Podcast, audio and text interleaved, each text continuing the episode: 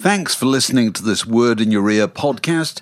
If you'd like to get early access to all our productions ad free, priority booking for our live events, and to take part in our weekly quiz, go to patreon.com slash word in your ear for more details.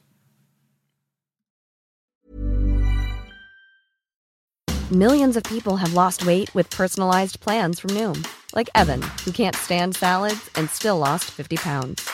Salads, generally, for most people, are the easy button, right? For me, that wasn't an option. I never really was a salad guy. That's just not who I am. But Noom worked for me. Get your personalized plan today at Noom.com. Real Noom user compensated to provide their story. In four weeks, the typical Noom user can expect to lose one to two pounds per week. Individual results may vary.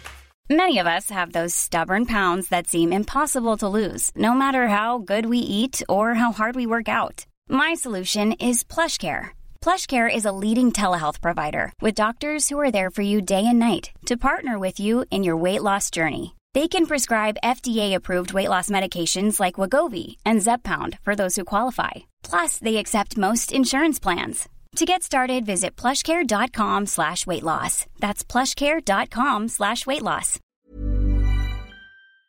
Well, this is the fourth of our recordings from the summer garden party we held at Opera Holland Park on June the 3rd. A big crowd and a gorgeous sun-baked day in West London. And we had Lesley-Ann Jones on the Stones, Bob Stanley talking about the Bee Gees, John Higgs looking back at the Beatles and James Bond. And this is our conversation with our last guest, Clare Grogan, almost exactly 40 years ago, uh, since we were both at Smash Hits and we just put her on the cover for the third time. And it covers the further adventures of Altered Images, uh, the chance meeting with Bill Forsyth when she was working as a waitress in a spaghetti restaurant in Glasgow that led to Gregory's Girl, her time in Red Dwarf and its obsessive fans, uh, the 80s pop package tours, and a great story about Nik Kershaw and John Taylor. There is laughter and there are tears, and she's on her way now. We give you Clare Grogan.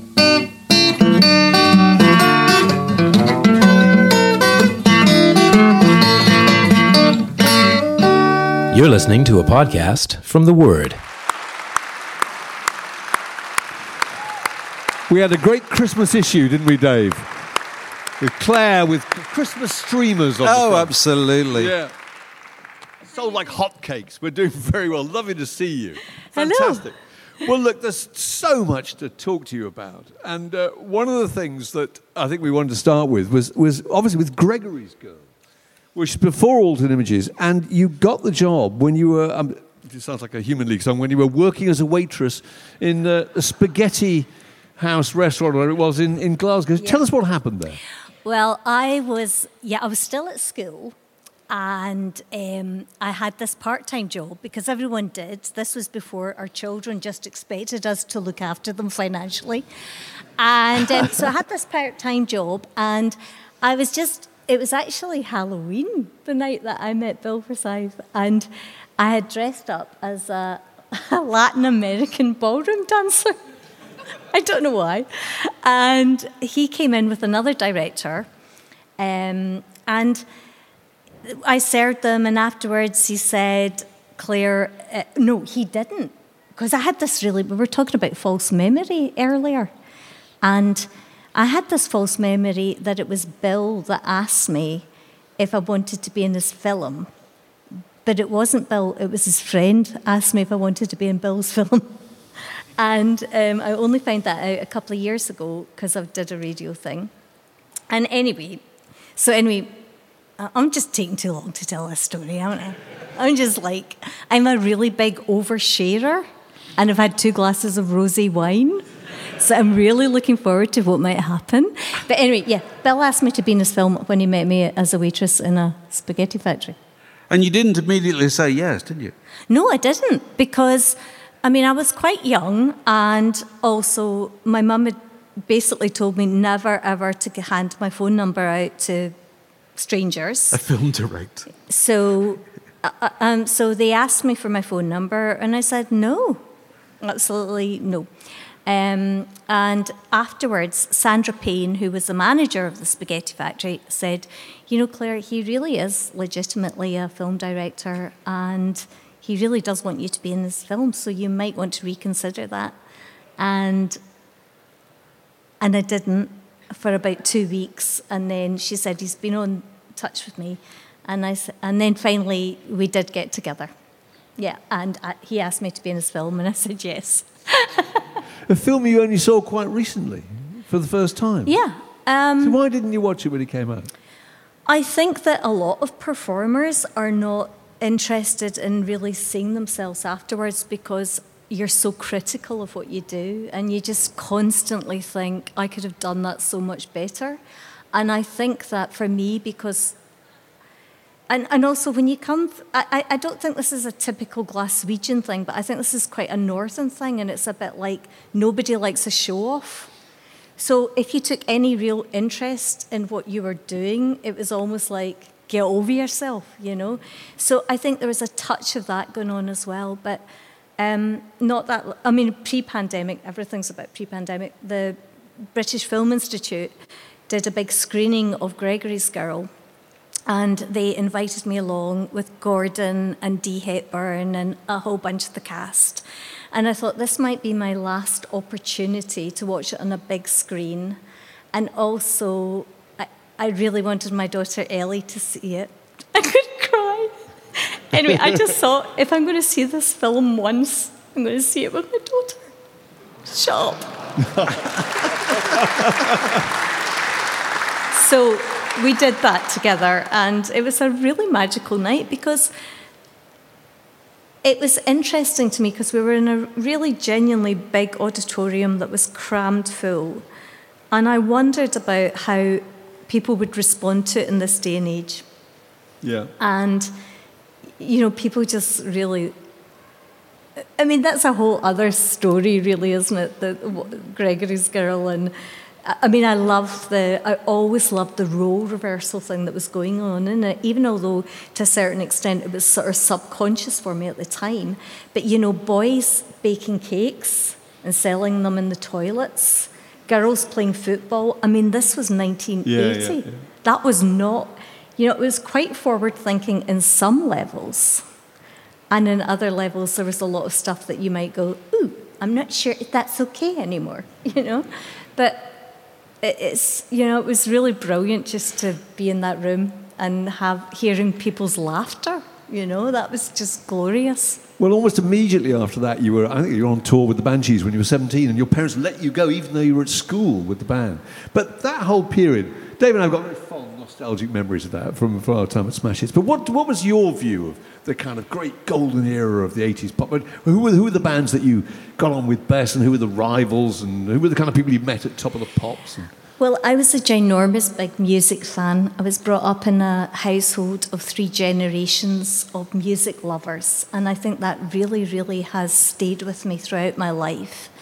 And I mean, I I had no idea that I was going to be a lead singer until my big sister Kathleen said she didn't want to be in the band and said Clare might do this because the boys had already established the band and but none of them wanted to sing.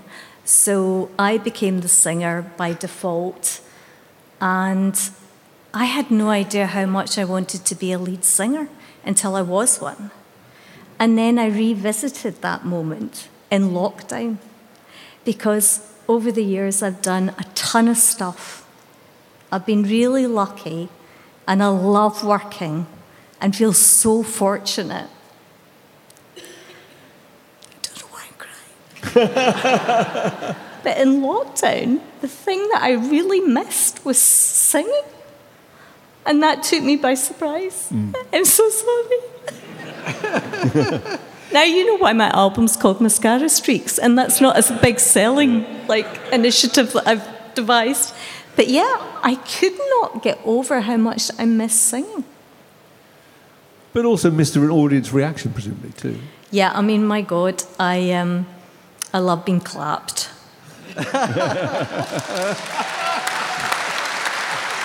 I like a big cheer.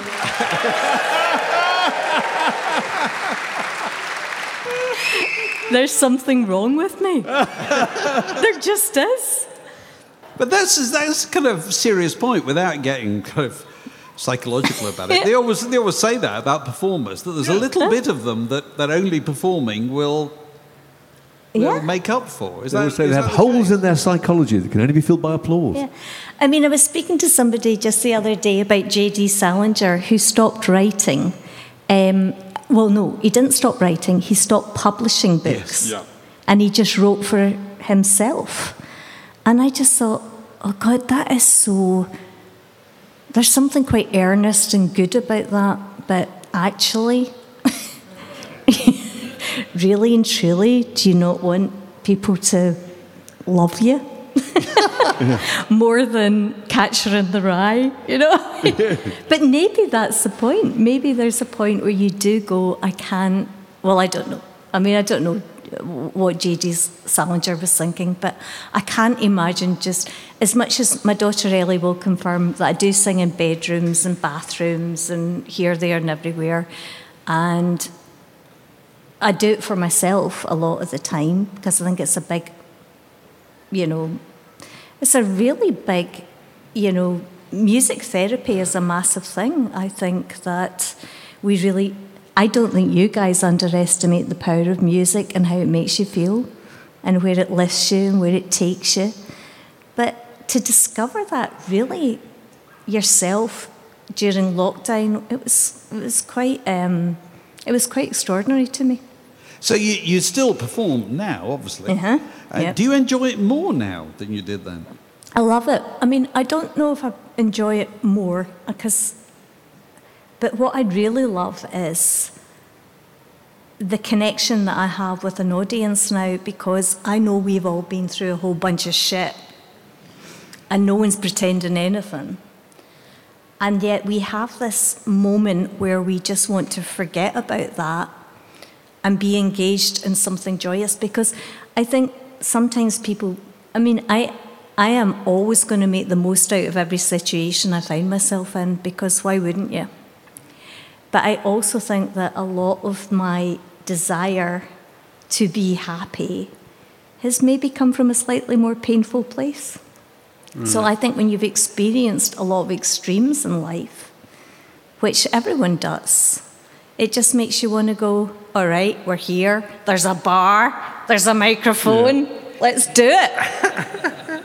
You've done you've done your share of kind of uh, what you call them package tours of you know people Yeah. 80s hit makers, Mm-hmm. you know, and there must be people who go into that kind of enterprise with a with slightly more grudging attitude. Is that is that fair to say? Are, are you always happy to do it? And Do you know what? I, I think that it's been an interesting thing for me because I think no matter what, I, I love opportunity. And I think that it's really important to go, if there's an audience out there, that that's the important thing. And I'm not just saying that. I mean, I could just say that, but I'm not.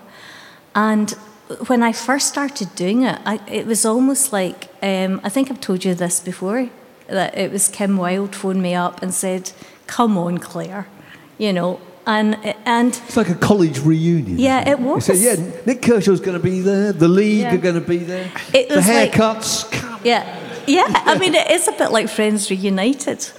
yeah. Will I tell you my Nik Kershaw story? Oh, No, go on, please yeah. do. Right. So Does it involve a snood? I've had to apologise to him on a few occasions about this, but um, in the, I think it was maybe about 85, I got asked to present the Best Band Award at the Brits. And, um, and uh, in those days, you, you knew beforehand who was getting it, so it was Duran Duran. Right, so I really fancied John Taylor. So I'm like, I'm in, yeah, I'm going. You're only human. Uh-huh. So, I mean, everyone on the planet fancy John Taylor, don't they? Take a ticket. You too as well. You're on board with that. Is that what you're saying? Uh, Hi, I'm Daniel, founder of Pretty Litter. Cats and cat owners deserve better than any old fashioned litter. That's why I teamed up with scientists and veterinarians to create Pretty Litter. Its innovative crystal formula has superior odor control and weighs up to 80% less than clay litter. Pretty Litter even monitors health by changing colors to help detect early signs of potential illness. It's the world's smartest kitty litter. Go to prettylitter.com and use code ACAST for 20% off your first order and a free cat toy. Terms and conditions apply. See site for details. Hiring for your small business? If you're not looking for professionals on LinkedIn, you're looking in the wrong place. That's like looking for your car keys in a fish tank. LinkedIn helps you hire professionals you can't find anywhere else, even those who aren't actively searching for a new job but might be open to the perfect role. In a given month, over 70% of LinkedIn users don't even visit other leading job sites. So start looking in the right place. With LinkedIn, you can hire professionals like a professional. Post your free job on linkedin.com slash people today. Hey, Dave. Yeah, Randy. Since we founded Bombas, we've always said our socks, underwear, and T-shirts are super soft. Any new ideas? Maybe sublimely soft. Or disgustingly cozy. Wait, what? I got it. Bombas. Absurdly comfortable essentials for yourself and for those facing homelessness. Because one purchased equals one donated. Wow, did we just write an ad? Yes. Bombas. Big comfort for everyone. Go to bombas.com slash ACAST and use code ACAST for 20% off your first purchase. Um, so I was like, I was so excited about this moment. And then when we got there, just before I went on stage to present the award, they went, actually, Duran Duran are not here. Nik Kershaw's going to pick up the award. And honestly, I've got such a face on me. I'm like, are you joking? I, of course, I've met Nick so many times doing these like you know, rewind shows. And I don't know if he ever noticed how pissed off I was just like, fucking have the award. I was going to get engaged to, to John. John. Taylor tonight. Yeah. She's so wrong. But actually, um, I, that night, Leslie, and I met uh, Bill Wyman as well. So um, somebody asked me if I'd It's gone come. a bit quiet, yeah, yeah. so it's, it's sort of a weird, memorable night because somebody said, Would you like to come and meet Bill Wyman? And I was like, Okay. And then I went over there, and Mandy was there. And I thought, I don't know what's going on here. Yeah. Interesting. All I'm saying. The I temperature seems to have dropped a few degrees. I think I was a bit too lower. old. Yeah. Am I being controversial? I'm not. Well, I mean, how controversial can you get when you commit bigamy? I'm looking Oh, at yeah, you. Yeah, well, yeah, yeah. I to point out that Clare Grogan and I are actually married in Memphis, Tennessee, at the First Church of the Elvis Impersonator, which, which I don't think holds good in law, actually. Uh, well, but- I'm still waiting on my alimony. Is that the word? No, it, it intrigues me this because you must have rubbed shoulders with loads of those people in the 80s, I don't know, Spandau Ballet, Human League, all these people. Yeah. And, then, and then you kind of meet them again. You must meet them again 30 years later. Do, do people go, yeah, what kind of conversations take place be, between people in those? Well, I'll tell you the truth. I recently did a show, and it was with um, Tony Hadley and um, Heaven 17 and um, Carol Decker, and there was a whole bunch of us. But due to the circumstances of the show, we ended up like just hanging out together a bit more than we normally do, and um, and we all ended up talking about our dysfunctional children. Ellie, no offence. Ellie's on merch. Wish you'd been there now. yeah, yeah no, so that's quite funny. Um, but you know, I mean, just going back to that, everybody's quite. I- I mean, I remember meeting these people in the green room at Top of the Pops and just being absolutely terrified. And there's something just, we've all had this really big shared experience. It might not be your thing, or, you know, it's, it's just, no matter what, I think there's something about the 80s that I keep on thinking the bubble will burst. And it hasn't. And actually, I just think the songs are really good. Maybe that's all it is. I don't know. Um, but to a certain extent, even I got to a point. I mean, I do lots of stuff, as you know, but suddenly I just thought, I really, for all those people that come to see us in those big shows, I suddenly thought the best thank you I can do for that, because I can't tell you how how privileged I feel to still be in this situation, is to write some new music. Whether they want to hear it or not, that's a different thing. Because it's a bit like, you know, it's like, this is from my new album. And everyone's like, oh, God. but actually, it did go quite well, my new album. So that's all been good. And you've got copies of your new album here. Yes, I you'll do. Be happy to pleasure. sign and so forth. And buy from your family. Is that fair? Exactly. Yes. So- it's, do you know? But the thing is, when you, it's like being having a like a little cottage cottage industry. You know, when you're in this level of it, it's it's it's been. And doing the new album was super interesting because everything's about social media now, and of course, I was absolutely shit at social media, but I've kind of had to learn some things, and and there's been something really interesting about that. I've really enjoyed that whole whole thing. I really have. I must just briefly ask you about the Red Dwarf uh, period of your life, Yeah. because uh, suddenly you were, you were you're in Red, Red Dwarf and you were going to to those kind of conventions that they have, and I, I think you've said in the past that, that the obsessive nature of the Mm. Red Dwarf fan is, is infinitely more obsessive than that of a pop music fan. So tell us a bit about them. Well, I mean, I had been, t- to a certain extent, I mean, the Red Dwarf experience really baffled me because, uh, I mean, you never do anything expecting. I mean, most, I'm, I mean, I'm not just saying this because I'm a terrible show off, but a lot of the things that I've done have been really big cult things, like, you know, Father Ted, Skins. But the Red Dwarf thing was like quite an unusual experience because I didn't quite understand just how crazy, why people were so crazy for it. And in fact, it was for you guys that I went to my first ever con, um, convention, sci-fi convention, convention to write something for you. Because eventually, I thought these people. Yes, we yeah, commissioned Yeah, you did. Uh-huh. It's all come back to me. Yeah.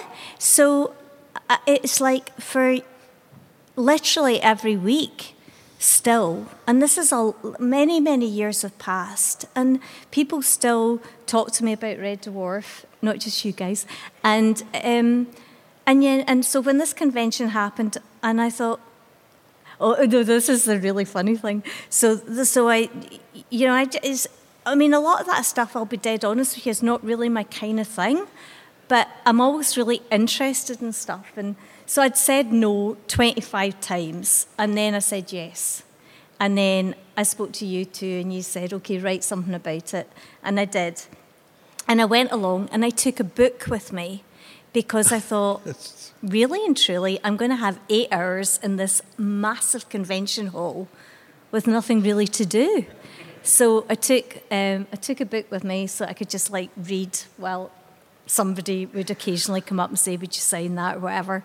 And literally for eight hours, I was like this, you know. But also when I arrived, because I did get replaced in Red Dwarf. That's the other thing. By a really lovely, lovely actor called Chloe Annett, and she's a really nice woman. But I'd never met her till that point. So when I arrived at the convention, they went, "We've done something really special. We're going to sit you and Chloe together." Yeah, yeah. It's like, great. Thanks. And actually, it was actually a really lovely thing because we did have an absolute laugh. We really did.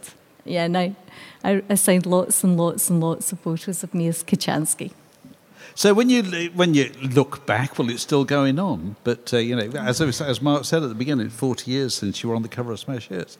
What do you look back as your your personal highlight? Can you pick one? Or you think that was it? That was the best thing. No, I think keeping going is the big thing.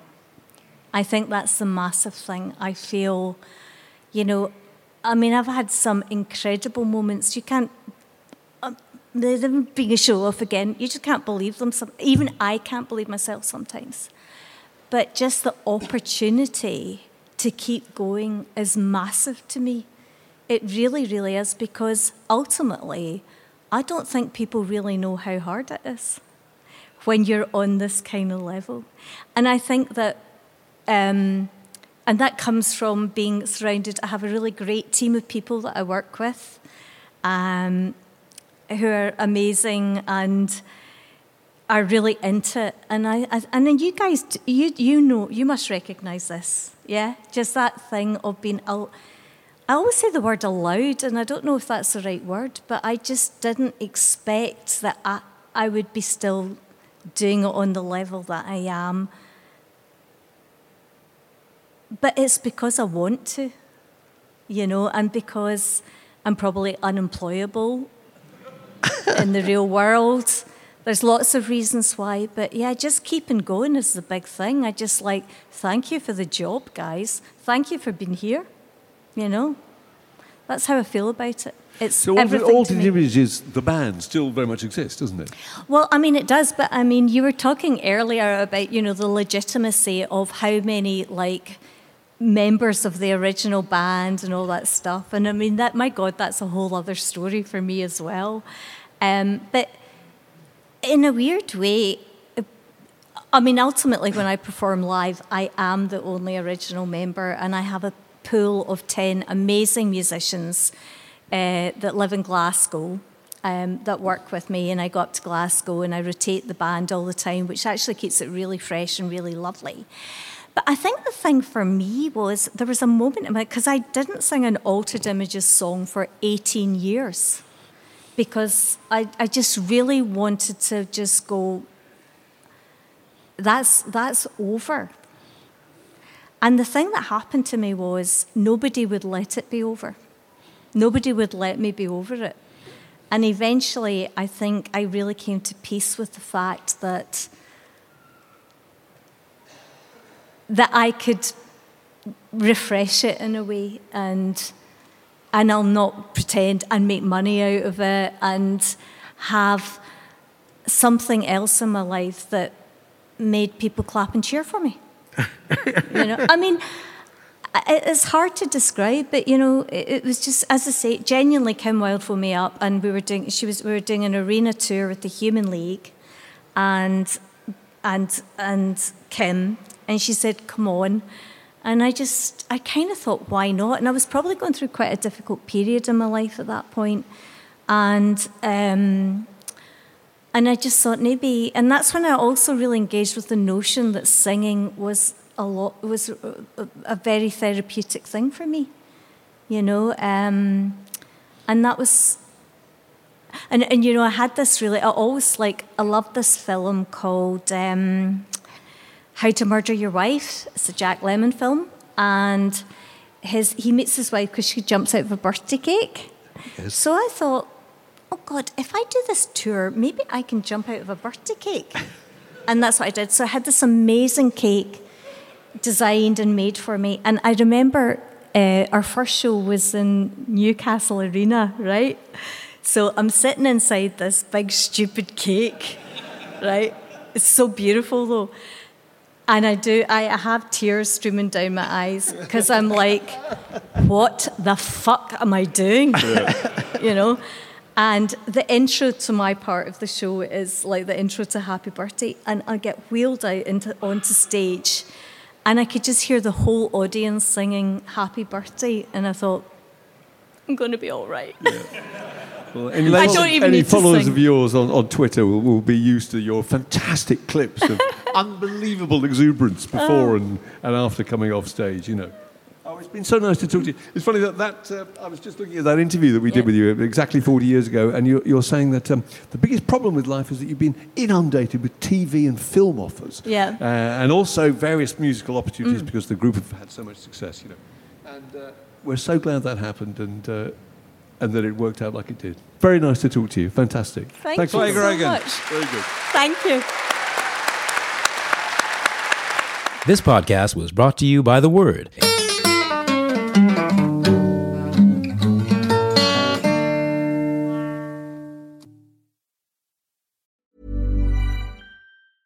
Planning for your next trip? Elevate your travel style with Quince. Quince has all the jet setting essentials you'll want for your next getaway, like European linen, premium luggage options, buttery soft Italian leather bags, and so much more. And it's all priced at 50 to 80% less than similar brands. Plus, Quince only works with factories that use safe and ethical manufacturing practices. Pack your bags with high-quality essentials you'll be wearing for vacations to come with Quince. Go to quince.com slash trip for free shipping and 365-day returns.